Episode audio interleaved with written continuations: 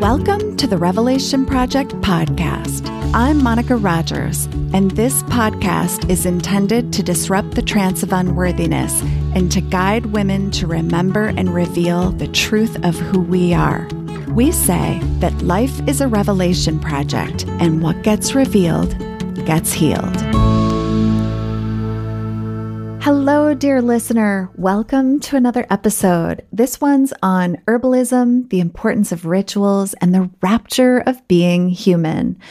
Today, I'm with the wise and wonderful Judith Berger, and we cover so many gorgeous things in this episode. So I can't wait to share. But before I introduce her, I have a few announcements.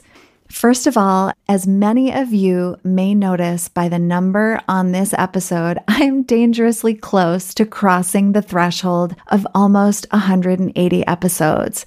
And I'm so grateful. I mean, this is amazing to me. As most of you know, I take the summer off. So the episodes you've been listening to were pre recorded so that you could continue to enjoy them uninterrupted throughout your own summer. I myself am looking forward to beginning a brand new season after I return home from my pilgrimage to Greece, the original home of the goddess, where I'll be exploring many sacred sites with my favorite travel companion, the Corkler. Just kidding, Monette.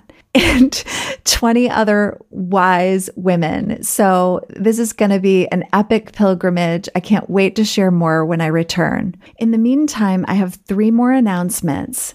Thank you so much for your patience here, but you're going to love these announcements. I brag. So, the first one is if you haven't yet joined my giveaway, I really hope you do. The reason why I'm so excited about this is because I'm inviting you to join me in the spirit of reciprocity and generosity. These are two subjects that are near and dear to my heart the indigenous people, it's almost like the spirit of the giveaway. It's like an entity in itself. And it's all about selfless giving and being unattached. And so the opportunity here is to win an incredible array of curated books and gifts that honor the feminine and celebrate the journey of self discovery. If you win, you have the opportunity to receive the gift to choose someone else that you want to give the gift to, even if they're not on our mailing list, our emailing list. They don't even have to be part of the giveaway. You can choose someone and just tell us to send them the gift. You can even put in a personal note. As long as you live in the US, and actually, even if you don't live in the US but want to choose someone in the US as the recipient, you can do this. So, this can either be yourself or someone else. If you don't live in the US and you win, you can gift someone in the US and you yourself will win a digital gift. So there's so many great reasons to join this, and there's more details on the giveaway page, which you can find in the link in the show notes. My second announcement is to urge you all to check out a sister podcast called Home to Her. Home to Her is a podcast that's hosted by a dear friend and colleague of mine, Liz Kelly. Liz is an incredible ally to me and to so many women around the world.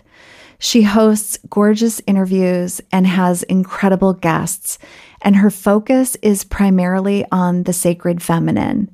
And I'm just celebrating the fact that she's starting a brand new venture called Home to Her Academy. It's an online school for seekers of sacred feminine wisdom. And as I say this, I'm feeling such a surge of gratitude and reverence for the many women in my life who've dedicated their work to bringing the sacred back to the world by amplifying the values of feminine wisdom in all of her forms and in assisting to harmonize and integrate with the energies of the sacred masculine toward a more sane, humane, and sustainable world for all of us, a world of equity, compassion, and love.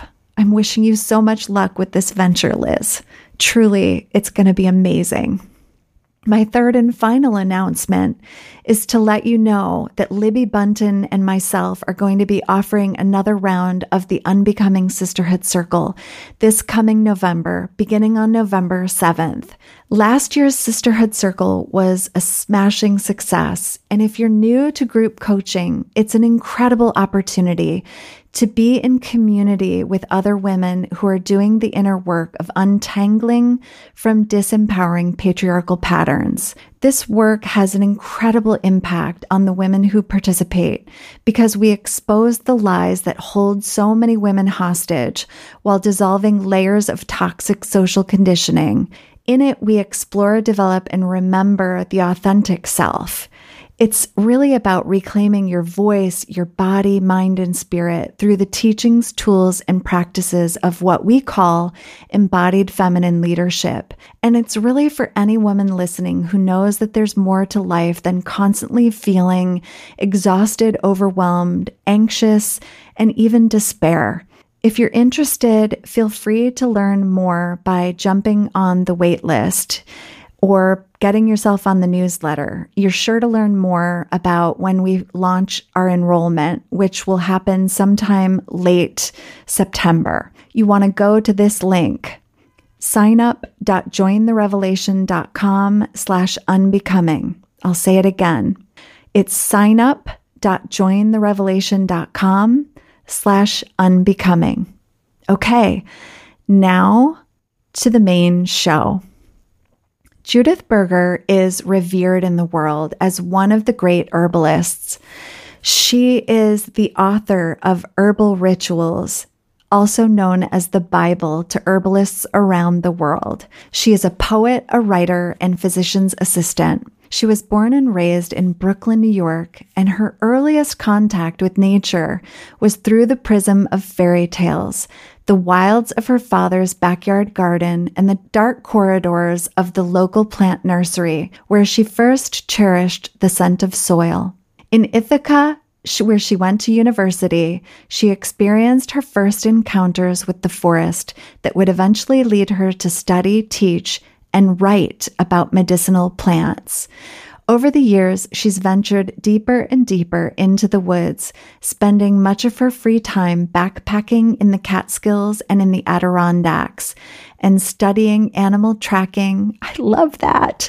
Mushroom identification. And she continues to harvest plant and mushroom medicine for her clients, family, and community and to write about her encounters with the natural world. She loves to talk about how to deepen our relationship with the natural world and how to retain soulfulness in a world so devoted to speed and productivity.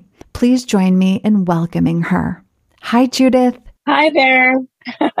it's so great to have you on the show and so nice to be here. Yay, yay. Of course, I want to first get curious. I love how you said the scent of soil. There's, I think about as a writer, even describing that smell. And as a poet, I'm going to hand that right off to you and say, how would you describe the smell of soil?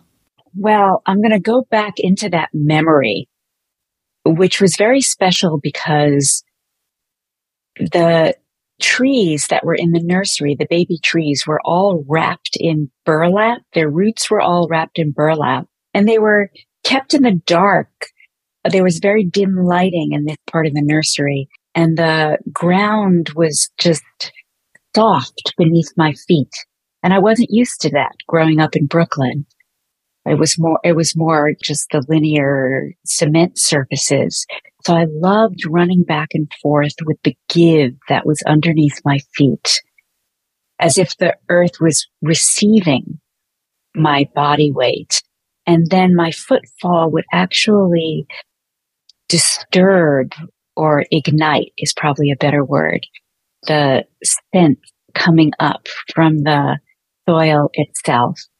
And it was just very wet, minerally, and very intoxicating. It made me want to breathe much more deeply than I usually did. Yeah.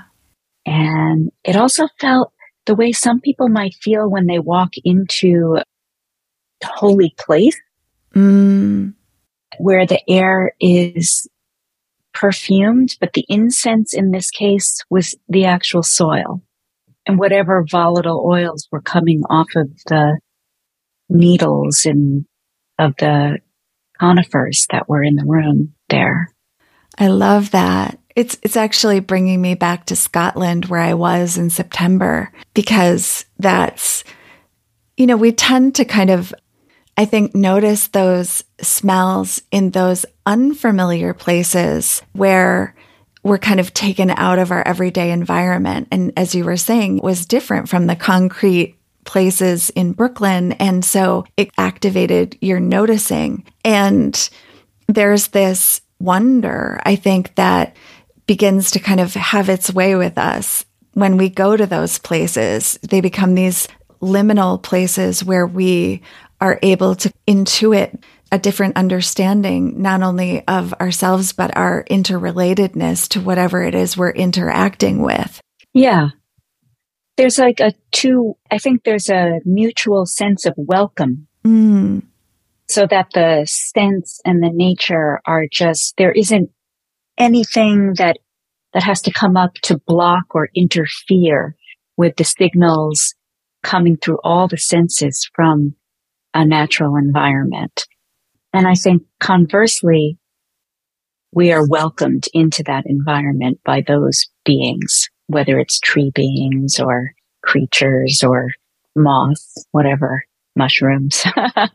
Yes. And I love that right off the bat, I'm almost getting this visual of two different worlds, but where they also intersect. Mm. Because, of course, there is that separation, I think, for many of us of what I would call the modern world and the natural world. And more and more of us are realizing how important it is to actually find and create the intersection and the intersectionality in all of our remembering work. As we come back to it's like if the pendulum of our evolution has been swinging in one direction. I think we're trying to really find this harmonic balance now. And I love that you even pointed to it as I was introducing you. It's like, how do we maintain our relationships to what is natural, what is important, what is inherent in such a fast paced world? Yeah. And the image that comes to mind when you say that is a feather. Mm-hmm. So, what I mean by that is sometimes we need little totems or symbols to help us recall. And for me, I have quite a lot of things actually around my home that I've taken from my walks in the woods. It could be a stone. Feathers, I don't really take anymore because the Catskills at least are protected. And so you're supposed to leave feathers, but I have had feathers and I had recently read, is it called Where the Crawdads Sing? Yes. That book. And there's, there's a lot of feather communication going on. There is. And that's what came to mind in that it just has to be unique to you, individual to you. What, in a way, you're trying to keep a portal open when you're not actually in the nature because sadly, that's the way things are these days. that there's a separateness that, that I think isn't natural. Yes. To us. And so in trying to, one, we have to go out into those places. Those places need us as much as we need them. I think it, I know when I first became an herbalist and I wrote herbal rituals, the reason that I wrote the book was because I thought if people went out to go gather plant medicine, they would form a sense of caring for the earth that wasn't abstract. So not a kind of save the environment that was just cerebral, but one that came out of love and intimacy. Mm-hmm. And as I've gotten older, I realize it doesn't just have to be through herbal medicine that you could create that care. But I think having those little keepsakes is important as well as going out over and over again and finding a place. I think a lot of people actually do do these things. And then there's people who have absolutely no relationship whatsoever to anything that is green. Yeah. Well, and it, it sounds like as a kid growing up in Brooklyn, you had this opportunity to connect at an early age and to have it really call to you. And so I'd love to hear a little bit more about what that journey has been for you. And also just to kind of let my listeners in on the fact that what you told me earlier, which is you still have this relationship where you go back to Brooklyn and then back to the Catskills and then back to Brooklyn and then back to the Catskills. You said what, every other week? Oh no, every week. Every week. Okay. okay. So it's it's really amazing to, in that way that it continued to kind of be that rhythm where you kind of are back in nature, back in the concrete city, back in nature, back in the concrete city. Tell me more. Well, in response to the first part, when I was younger, I would say I was definitely a tree girl. I just always experienced the trees as beings that were sentient, alive. You know, reading fairy tales or things about dryads probably increased it, but I was already there. It wasn't like I needed to be convinced. And in the area of Brooklyn where I lived, everybody had a front yard, everybody had a backyard. There was a lot of trees around. So it wasn't quite like the suburbs. You know, there weren't like huge tracts with like forest in between each house or anything like that. But there, every, the front of every house had a tree and people tended to plant one or two of them in the back as well. And so those were the trees that I got to know, you mm-hmm. know, I wasn't really allowed to venture all that far on my own, but I was left alone enough to go and spend hours. I remember that spruce next door and it had a very thick canopy. And then the earth underneath it was just brown and strewn with whatever the cones were. And I would sit under there for hours knowing nobody could find me. And I really was hoping for contact to hear, to see, to have a very real experience of what I would read about in the fairy tales. I was waiting for a spirit to come out and talk to me or something like that. And that didn't happen then, but I didn't mind. mm-hmm. So that was definitely, I had my own alternative universe that was happening for me. Yeah. Very different than how I had to spend my day. Growing up in an Orthodox Jewish family, I went to a yeshiva.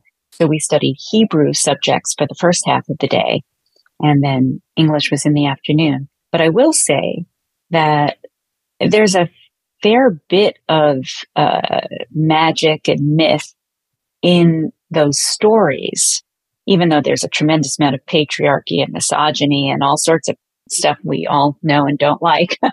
but nonetheless, I was definitely primed for a sense of magic being perfectly within the bounds. Magic and miracle were definitely, you know, in the realm of possibility and in my mind, in my consciousness. Mm-hmm.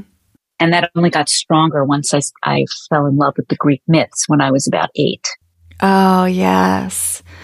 Yeah, the Greek myths. And I had a different experience, but also similar, I would say, that I had an early, super active imagination and very, very intimately connected to nature. I think so many kids in our generations, where so much of our days were come home when the streetlights come on, or for some of us, I know you were in a city, it was a little bit different, but there were so many of us who just were outside most of the time, especially, of course, in the summertime, other than the school days where we were inside. And I see that less and less. Like our neighborhood is very quiet. I know that there are children here, but most of them are inside with screens. You know, you don't see gangs of kids on bikes. You don't see, you know, groups of children laughing and playing basketball or things like that very often anymore. And it's so there's a grieving that I feel knowing the importance of it as I get back to imagination, but also really recognizing separation as I'm, I'm playing with this idea of separation as a necessary part of coming back into wholeness. Because without that polarity, we don't understand our whole journey. Let me put it that way. So I, I try not to get too upset about it and just to kind of get kind of li- the way our parents used to be like, those kids, the music they listen to today. you know, like looking at the world and having my own kind of cynical way of looking at the world, but then also just remembering that the world and life is trustworthy. And if the journey is about everybody coming to consciousness that I don't need to do their revelation project for them, you know, and I don't need to to worry on behalf of parents everywhere or do any of that stuff, but I do notice it of the quietness of our neighborhood and think about back when we were kids and how much that was everywhere. Kids, packs of kids running everywhere, kids in nature. Yeah, I mean, I had it in a limited way, but I also remember very much so that it stopped because schooling and good grades really were very, very important in my family and playing was not. Uh, so the outdoors really went underground for me until I went to Cornell.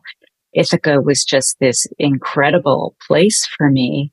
I remember when I was there, the classes were on top of a hill. All the buildings were very old and I loved that.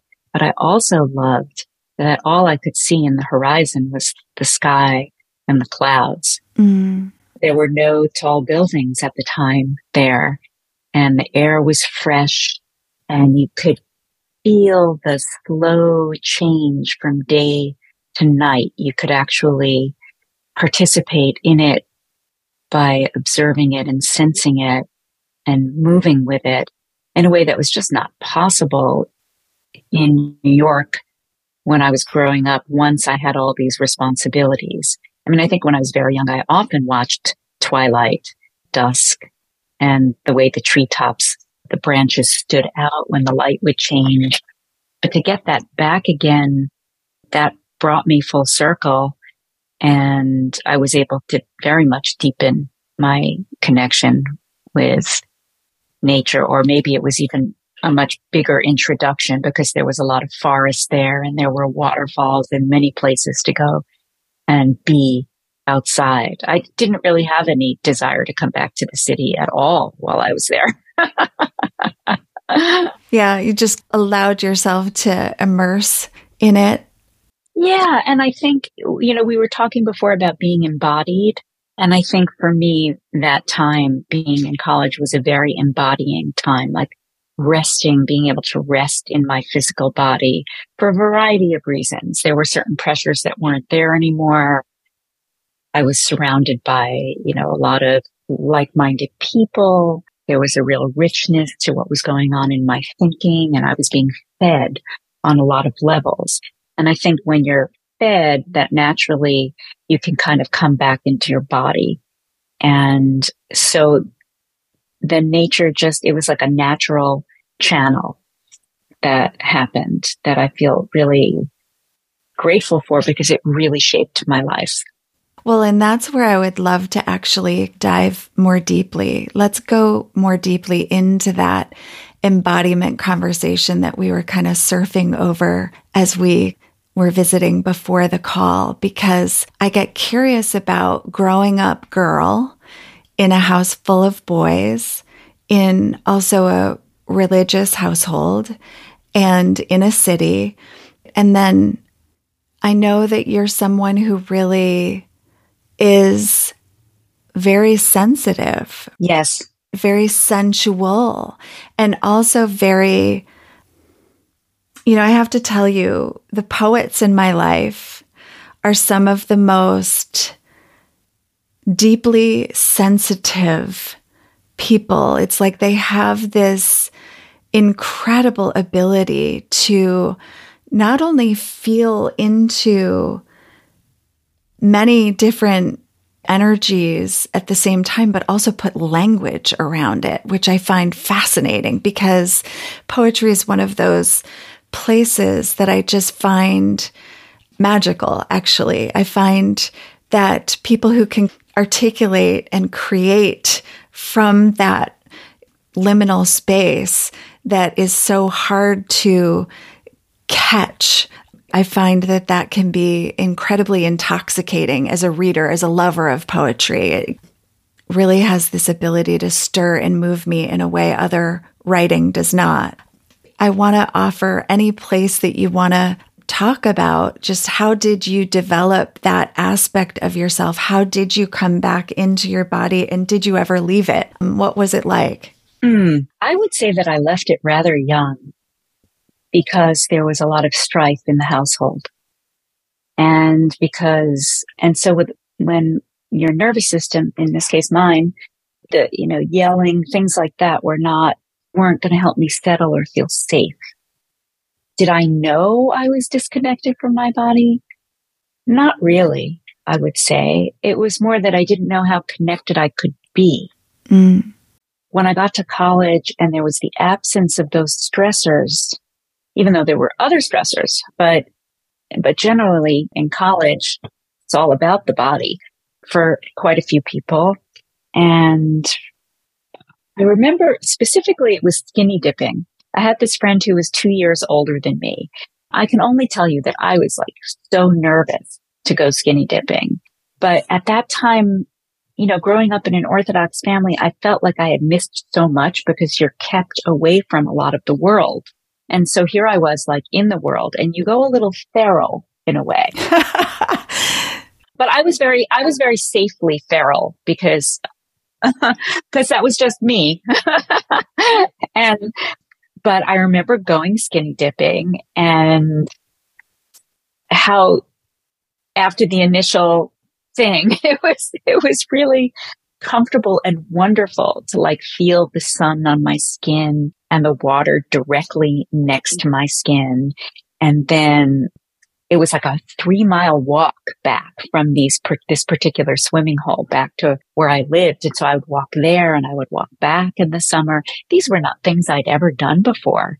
And so I literally felt like I was vibrating with just what a body could feel in all my senses, just even walking through the woods after being sort of made new by the water or warmed so deeply by the sun. And I did find it very difficult to come back to New York City after that. Very, very difficult. And I arranged to leave the following year. I had, I had a medical experience that I felt was very violating. And because of that, and you know, females were treated very, very differently. We're talking about the mid 80s. Things have changed a lot since then. But at the time, I made a decision right after that experience that I was going to take care of my own health, mm-hmm. that I was going to separate myself from the medical anything. And that eventually led me toward herbal medicine, like about a year later. And at the same time, I started studying yoga. And that, I would say at the time, the yoga was very different it hadn't replaced running as this like the new thing. It wasn't so strivey. Mm-hmm. It wasn't so pushy. And the yoga, it really, I felt a lot of rapture in my body.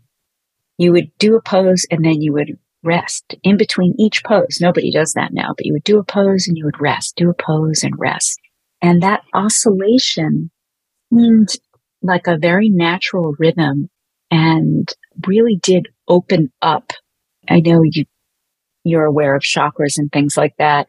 But it opened up something in a lot of different areas in the body so that I felt fully not only embodied, but connected to uh, the atmosphere. I love that you used the word rapture because I think it's such a beautiful word and I think it's such a specific word. What does that word mean to you? To me, that means the potential of experiencing a pleasure that has no bounds. Mm, yeah. So it isn't like a pleasure that comes and goes. It's, and, and I think it's, it's what happens when you can feel fully free in your senses, which has a lot to do with feeling safe. Like you, you wouldn't be able to feel rapture unless you felt safe. So you, one needs to be in a safe environment to experience that. And I also, I felt it so many times. It was why I kept doing yoga was because it felt so good in my body that I got to feel just what a body could feel. Yeah. In the way of something pleasurable. But more than that, there was a sense of it being connected to something, some other kind of force. And when I studied medicine, you know, when you study medicine, you don't study anything about health. You only study disease. So basically you're learning like hundreds and hundreds, if not thousands of diseases, one after another. And I could feel how that could impact my spirit a lot. I felt very sorry for the medical people who had never had any experience of rapture because for me, it was like a spectrum. And so in medicine, you went from neutral to terrible. Yeah. and in yoga, you went from neutral to rapture. You're right. On completely opposite ends of the spectrum. But, but as a medical practitioner, I don't know how you could live without rapture because there's a huge impact on the spirit to just the way it's set up that you see one patient after another who's coming with a problem, one after another, like all day long. You know, uh, how can a person survive that if they don't have some sort of sense of rapture? When I see people as an herbalist, I always feel that the plants are a form of rapture and wholeness that also protect me when I'm dealing with somebody else's intense lack of health. Mm-hmm. And in the medical field, I just, there isn't that kind of safety. There isn't a safety for it. So I remember in, when I was first studying, I felt really sad for people who didn't have that relationship with rapture. And now I feel it's important for me to impart to anybody that I work with if that's not present in their life. How might they take baby steps toward that? One thing I like about like Where the Crawdads Sing was she, she experiences like just heartbreaking loneliness and yearning. And she also experiences this tremendous rapture in her relationship to creatures and nature. Yes. Yeah. I related a lot.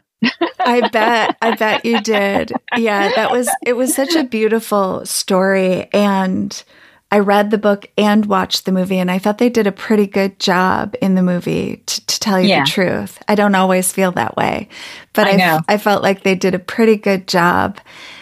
I want to go back to the medical experience, not the experience itself, but that led you down the path to herbalism and just underscore that although I didn't become an herbalist, what I did do was have an experience as well where I just repeatedly felt deeply unseen and unheard with general practitioners and specialists and back to the separation from nature or what is natural, just really noticing the fragmentation and the disassociation in the medical community around oh no, I'm a kidney specialist. I don't know anything about any other organ, right? That it's that our bodies are this system of intelligence and interconnectedness. And back to kind of what you were pointing to with the rapture and the nervous system and the connection all of that has to our health and our well being. Yes. I think one of the things that when I first studied herbalism and I was studying in the wise woman tradition of herbalism is what it was called, which is very much based in nourishment, uh, nourishing herbs, nourishing foods. And one of the ways they looked at the illness was looked at was that your body had some sort of message for you. And I think one could get very heady about that, like maybe too much in the head. But I do think that there is a kind of primal responsiveness in the body, even if the responsiveness is for the body to be ill. Mm.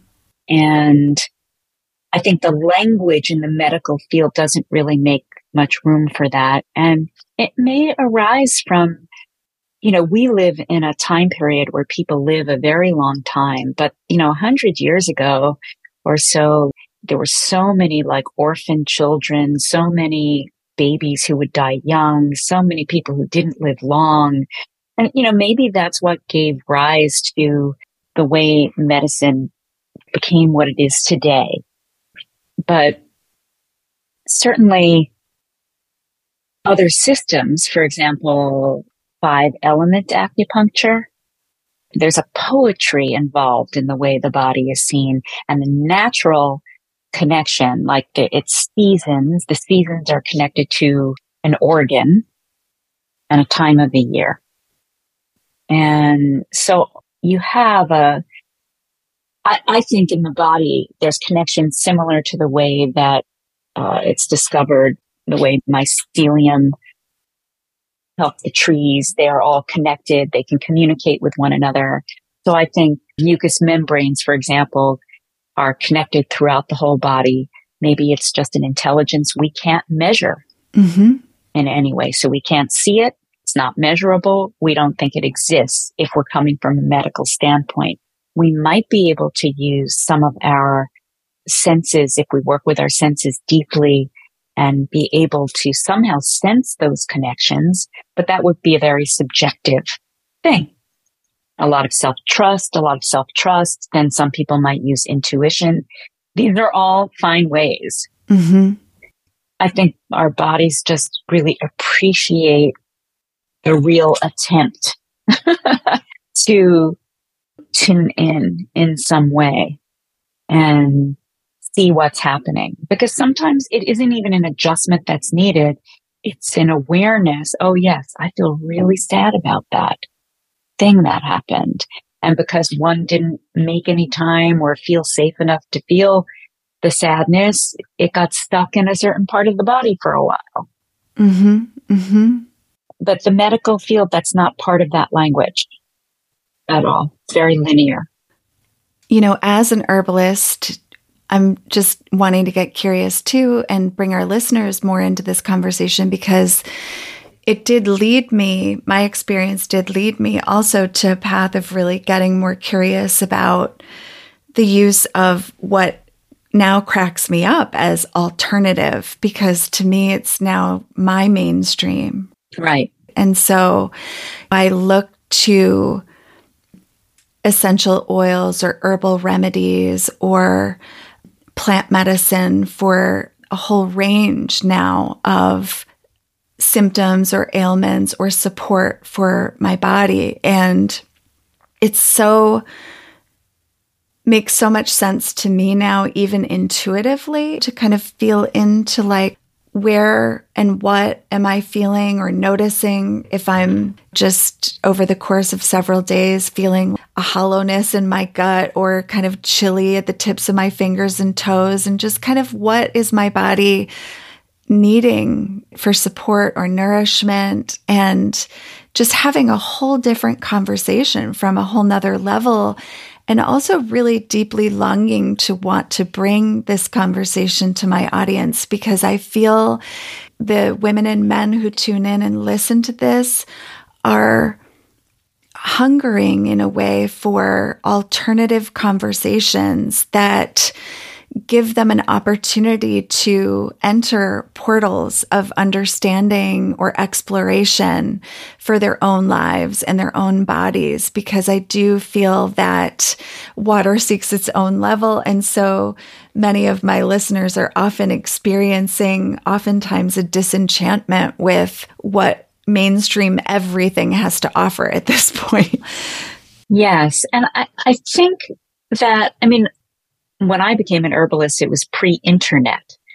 So the way that I first found a teacher was because I was reading this feminist magazine, an interview with an herbalist who lived in the Catskills and who called herself a witch and kept goats. And I was really drawn to that because it brought that whole fairy tale element back in. It was just something said, yes, go. And that was how I first began to learn. I think that people born in the internet era maybe can't really relate to how there was so much more what you were calling synchronicity or serendipity or destiny, whatever, that here I had asked, I wanted to take care of my own health. Then I came across this interview with a person who used herbal medicine. And then I went, began my studies, found someone who was teaching in New York City so that I could become educated. Now there's almost a plethora of information on the internet and it would, and it's also hard to parse out the teachers who are teaching from the ground up. Mm-hmm. There's a lot of, you know, online learning, but I feel so fortunate that I learned in Central Park. Right. But there's so much out there for people to learn now. I know when people come to me, like you were mentioning about being cold at the tips of the fingers, and I was thinking about a client I'd had who had that in the winter and we just gave her linden, which is wonderful for circulation and cinnamon, which is known to disperse to the extremities for circulation and how that winter there was no coldness for her. Interesting. In the fingers. And, and she just drank it as a simple tea. And I think I actually had given this person linden that I had gathered at the park next to the Friends School. Linden, there's a lot of linden trees in the cities. They, they have beautiful scent and there's a bunch of them outside the Met. There's beautiful paintings of them from the 1800s. I really love linden and uh, there's an American kind and a European kind that are on the trees in New York City. I love just, I get up on a park bench under the canopy. It's always like the first week of June. And I go and people look at me and I've got like my big basket and I gather enough because there's nothing like picking yourself. It's like the medicine's like falling on you. Oh my gosh, like the bounty. yes.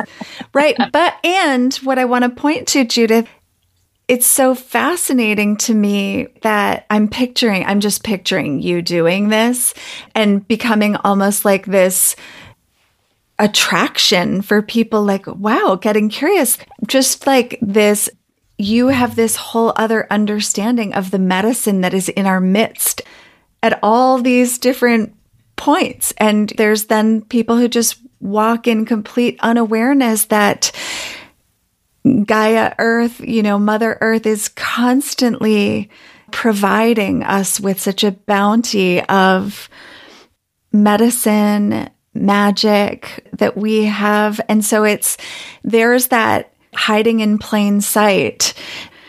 The person that's been so modernized, or as you'll call the internet age, is I think there's a longing to really reconnect, to know, to to see what you see, to know what you know. And yeah, I just get curious about what that's like. Well, I think that when people feel longing, it's important to follow the longing, to make room to follow the longing. Cause certainly those things that came together for me pre-internet are what led me to learn what the plants did. Mm-hmm. I mean, I was always very attracted to the archetype of the wise woman who lived in the forest in the middle of the wood, who had plants hanging from the ceiling. I'm certainly not alone in that. I think probably maybe at least, you know, half the herbalists you'll meet at any herb conference or who's interviewed anywhere will bring up fairy tales and that same archetype.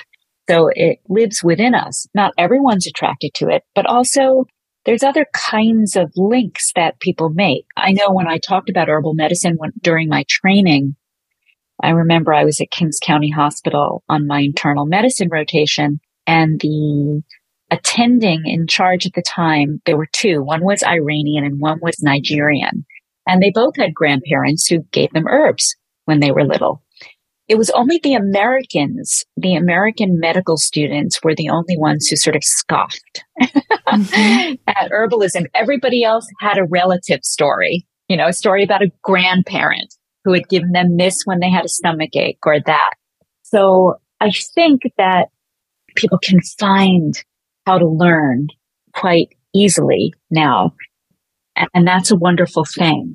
What I feel really lucky about, I didn't take any notes my whole first year of studying. I wanted to retain everything orally and use my other senses. I also learned plant by plant and there wasn't, I didn't feel a pressure inside myself or from the outside to be overly scientific. I think there's more, a little more rigor now, even in the herbal community about people making just claims without having any case studies or any clinical experience. I kind of allow a lot more of it in, but then there are days where I, you know, might hear somebody say something and wonder what they know that would back that up or it kind of can fall on either side depending. But I certainly feel that a tactile experience, something that, you know, you were talking about that poetry. Well, what makes up that poetry is senses, mm-hmm. story, senses, storytelling, things that are, are in the right hemisphere of the brain rather than the left. So I was very attracted to making my own herbal medicines and I still do. I still make my own herbal medicines, whether I'm making like a little smudge stick from different evergreen trees or I'm making an evergreen oil or this year I, you know, having a garden for the first time in the last few years, I grew calendula this year and it just had such a fabulous year. And so it was my first time making calendula oil and I still have it sitting out. It's got one more week to go. And I had met somebody in need of an ointment they were having a side effect of statin drugs in their fingertips that was causing a tremendous cracking and they'd been here and there and everywhere. And, you know, we worked together and I'm going to make them an ointment that includes a few different things that I gathered from my own garden that I will make up for them. There's also plenty of great products that people can buy that are handmade, you know, all over the internet mm-hmm. as well. But for me, I just like, I've always really liked direct contact. So I like to use medicine that I know. It's not a hard and fast rule. I certainly use things that I didn't make myself, but that's, that adds a different aspect to my feeling that sense of being almost like swaddled by this fabulous birthright being taken care of by these med- medicines that are right around me. Mm-hmm. And I especially like oils because I think people need to touch themselves more. Yeah. I recently have been doing a lot of the Ayurvedic oil. Also, just being somebody who tends to be cold all the time in the winter is just doing that more and more, but also just the ritual of it and the nourishment of it and the the awareness of it. It just creates a whole different relationship for myself, my body, my bath time, right? It becomes this ceremony in some cases, you know, where I really tend to myself in a whole different way. And I'm so much more, I think, mindful about what I'm really nourishing, not only my skin and my body, but there's a spiritual aspect to it that feels very meditative, that feels very, also very nourishing, very connecting to these various senses, whether it's the smell of the oil or the feel of it on my skin or the, the different thoughts or memories that it activates in me. So back to kind of the poetry of it, as you were saying, that there's, I think, all of these ways of being in relationship to ourselves and to the world that are coming back to me now. That know that as a child, I had what's coming in is actually, I had this fascination with mud, making mud pies and caking myself with mud all over even my chest and my arms, you know, and just really playing doctor in some cases, even and using the mud as a tonic or whatever it was. And really, there's just a, a forgetting period I feel we all go through. And also that there's some of us that are way more connected because our destiny is entwined with certain aspects of what we're becoming. And in, in your case, poetry, herbalism, and just this back to this wise woman archetype, this mythology, and to go back to how the fairy tales and the myths influenced you and really have continued to thread themselves through your life. It's really informed not only who you are today, but how you serve others. And I think it's, it's a, for me, it's also bound up in beauty. I know that my friends will often say that that's important to me. Beauty is important to me. And it's a very particular kind of beauty. And so I do feel that the world of plant medicine, the medicine of the plants is both in what they do for the body in a physical way, but also that they carry beauty and wholeness in their very being. And so however we take them in, whether we put it on our bodies or we're sipping the tea or we're smelling them, that comes back to us. So we get to experience that kind of re-revelation, you could call it. Yes.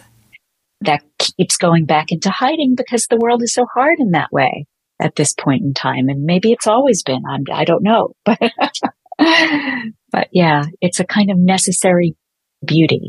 And I'm happy to keep bringing it to people in whatever way that I can, you know. Well, and yeah, and if you would, I'd love for our listeners to hear how you really serve and any other aspects of your work that you want to share with them in these final minutes to just really help them understand how you might be of service to them or well i i know one of the ways that people often get an introduction to me is through reading the book that i wrote so many years ago herbal rituals that i republished myself again in 2019 and one can find on blurb. If you're interested in herbal medicine it's wonderful to read because it will keep you from going into a sciencey fact way of looking at it too quickly. It will give you the other side. It's divided into the months of the year. There's a strong sense of rhythm. There's a lot of poetry in it. There's recipes. It's just one or two herbs every month. There's plenty of guidebooks out there. I also write a newsletter during the pandemic, I was doing it every two or three weeks, but now it's down to like, you know, once every few months. But still, I usually talk about something in relation to the natural world during it. And I also offer poetry classes. So I advertise those there. And then I do consultation work on Zoom or in person for anyone who feels they want to take herbs more regularly to bring them back toward more wholesomeness in their physical body. Mm. I love that. So, directing those that are interested in the book that you republished to go to Blurb. Yeah. Yeah, and it's also available on Smashwords if you're if you like to read ebooks. Okay. Um, but but most people like to have this book in their hands because they might read it month by month. I get I still get letters. You know, I wrote it in 1998, and I still get letters about it. People now have given it to their daughters. They'll send me old copies to sign for them. I love that. Yeah, it's, it's, a lovely thing. And I am working on a new book. I have been for quite a while and I won't say any more about it. okay. But just to know that little teaser, you know, yes. we'll, we'll keep kind of checking in about that. And so just quick question on the newsletter. Although you say you don't do it often, is it a monthly, monthly newsletter? It's, it, it might be every month. It might be every two months right now whenever the spirit moves you. yeah. I mean, I think, I think you can sign up on my website, judithbergerherbalist.com. I think that's where you sign up for it. It's, and yeah, so that's a good way to hear from me. And you can also reach out to me on the website and I'll write you back. Okay, great. And then one last question before we go, just because I'm so curious. So you you mentioned about the calendula, which I love, and you talked about that this was a really plentiful year for calendula for you. But what other herbs would you say have you have a real super personal connection to that you just have always loved? Well, I've always had a very strong relationship with stinging nettles and oat straw, those two. I drink them as herbal infusions. I have for years. As I've gotten older and my urinary tract is more sensitive to the stingers in the nettles, I add uh, marshmallow root, which I make separately as a cold infusion. And I just, I just feel so nourished. There's so many vitamins and minerals in the nettles that are water soluble. The oat straw is really nice for the nervous system. And if I don't drink them, I really feel the difference after a few days. So those are some of my favorites and hawthorn for the heart. The heart always needs extra support. At least mine does. it's that's so funny because when we were in Scotland, we were with a woman. She was the host of the Airbnb who actually ended up showing us becoming our kind of driver. And then, of course, she became one of our best friends. Mm-hmm. But I remember that my friend Monette, who I was with, ended up like we were like going to the bathroom, probably in the places that we didn't. We were kind of just out in nature, and she would go around the corner and then come back, and she'd been in a stinging nettle. And what not right? Yeah, oops. And and I remember Katya, who was with us, saying, "Oh, there's another plant that's the remedy for the stinging nettle that will always grow right near it." Yeah. And so she found some and then rubbed it on the stinging nettle. And I, I just immediately became again kind of enchanted with this just understanding again that in this one place, there was not only this stinging nettle, but there was also kind of the remedy for it growing right nearby. It just fascinated me. Yeah, it's it's just a wonderful thing. It's a wonderful thing. Well, thank you so much for this nourishing Aww, conversation. It's been you. wonderful to get to know you a little bit and just to be able to share with my audience just ways that they can interface with your work and know a little bit more about what makes you tick. And we'll be sure to check out your poetry and I'll be sure to include some links in the show notes. But until next time, for our listeners, more to be revealed. We hope you enjoyed this episode. For more information, please visit us at jointherevelation.com and be sure to download our free gift, subscribe to our mailing list, or leave us a review on iTunes. We thank you for your generous listening. And as always, more to be revealed.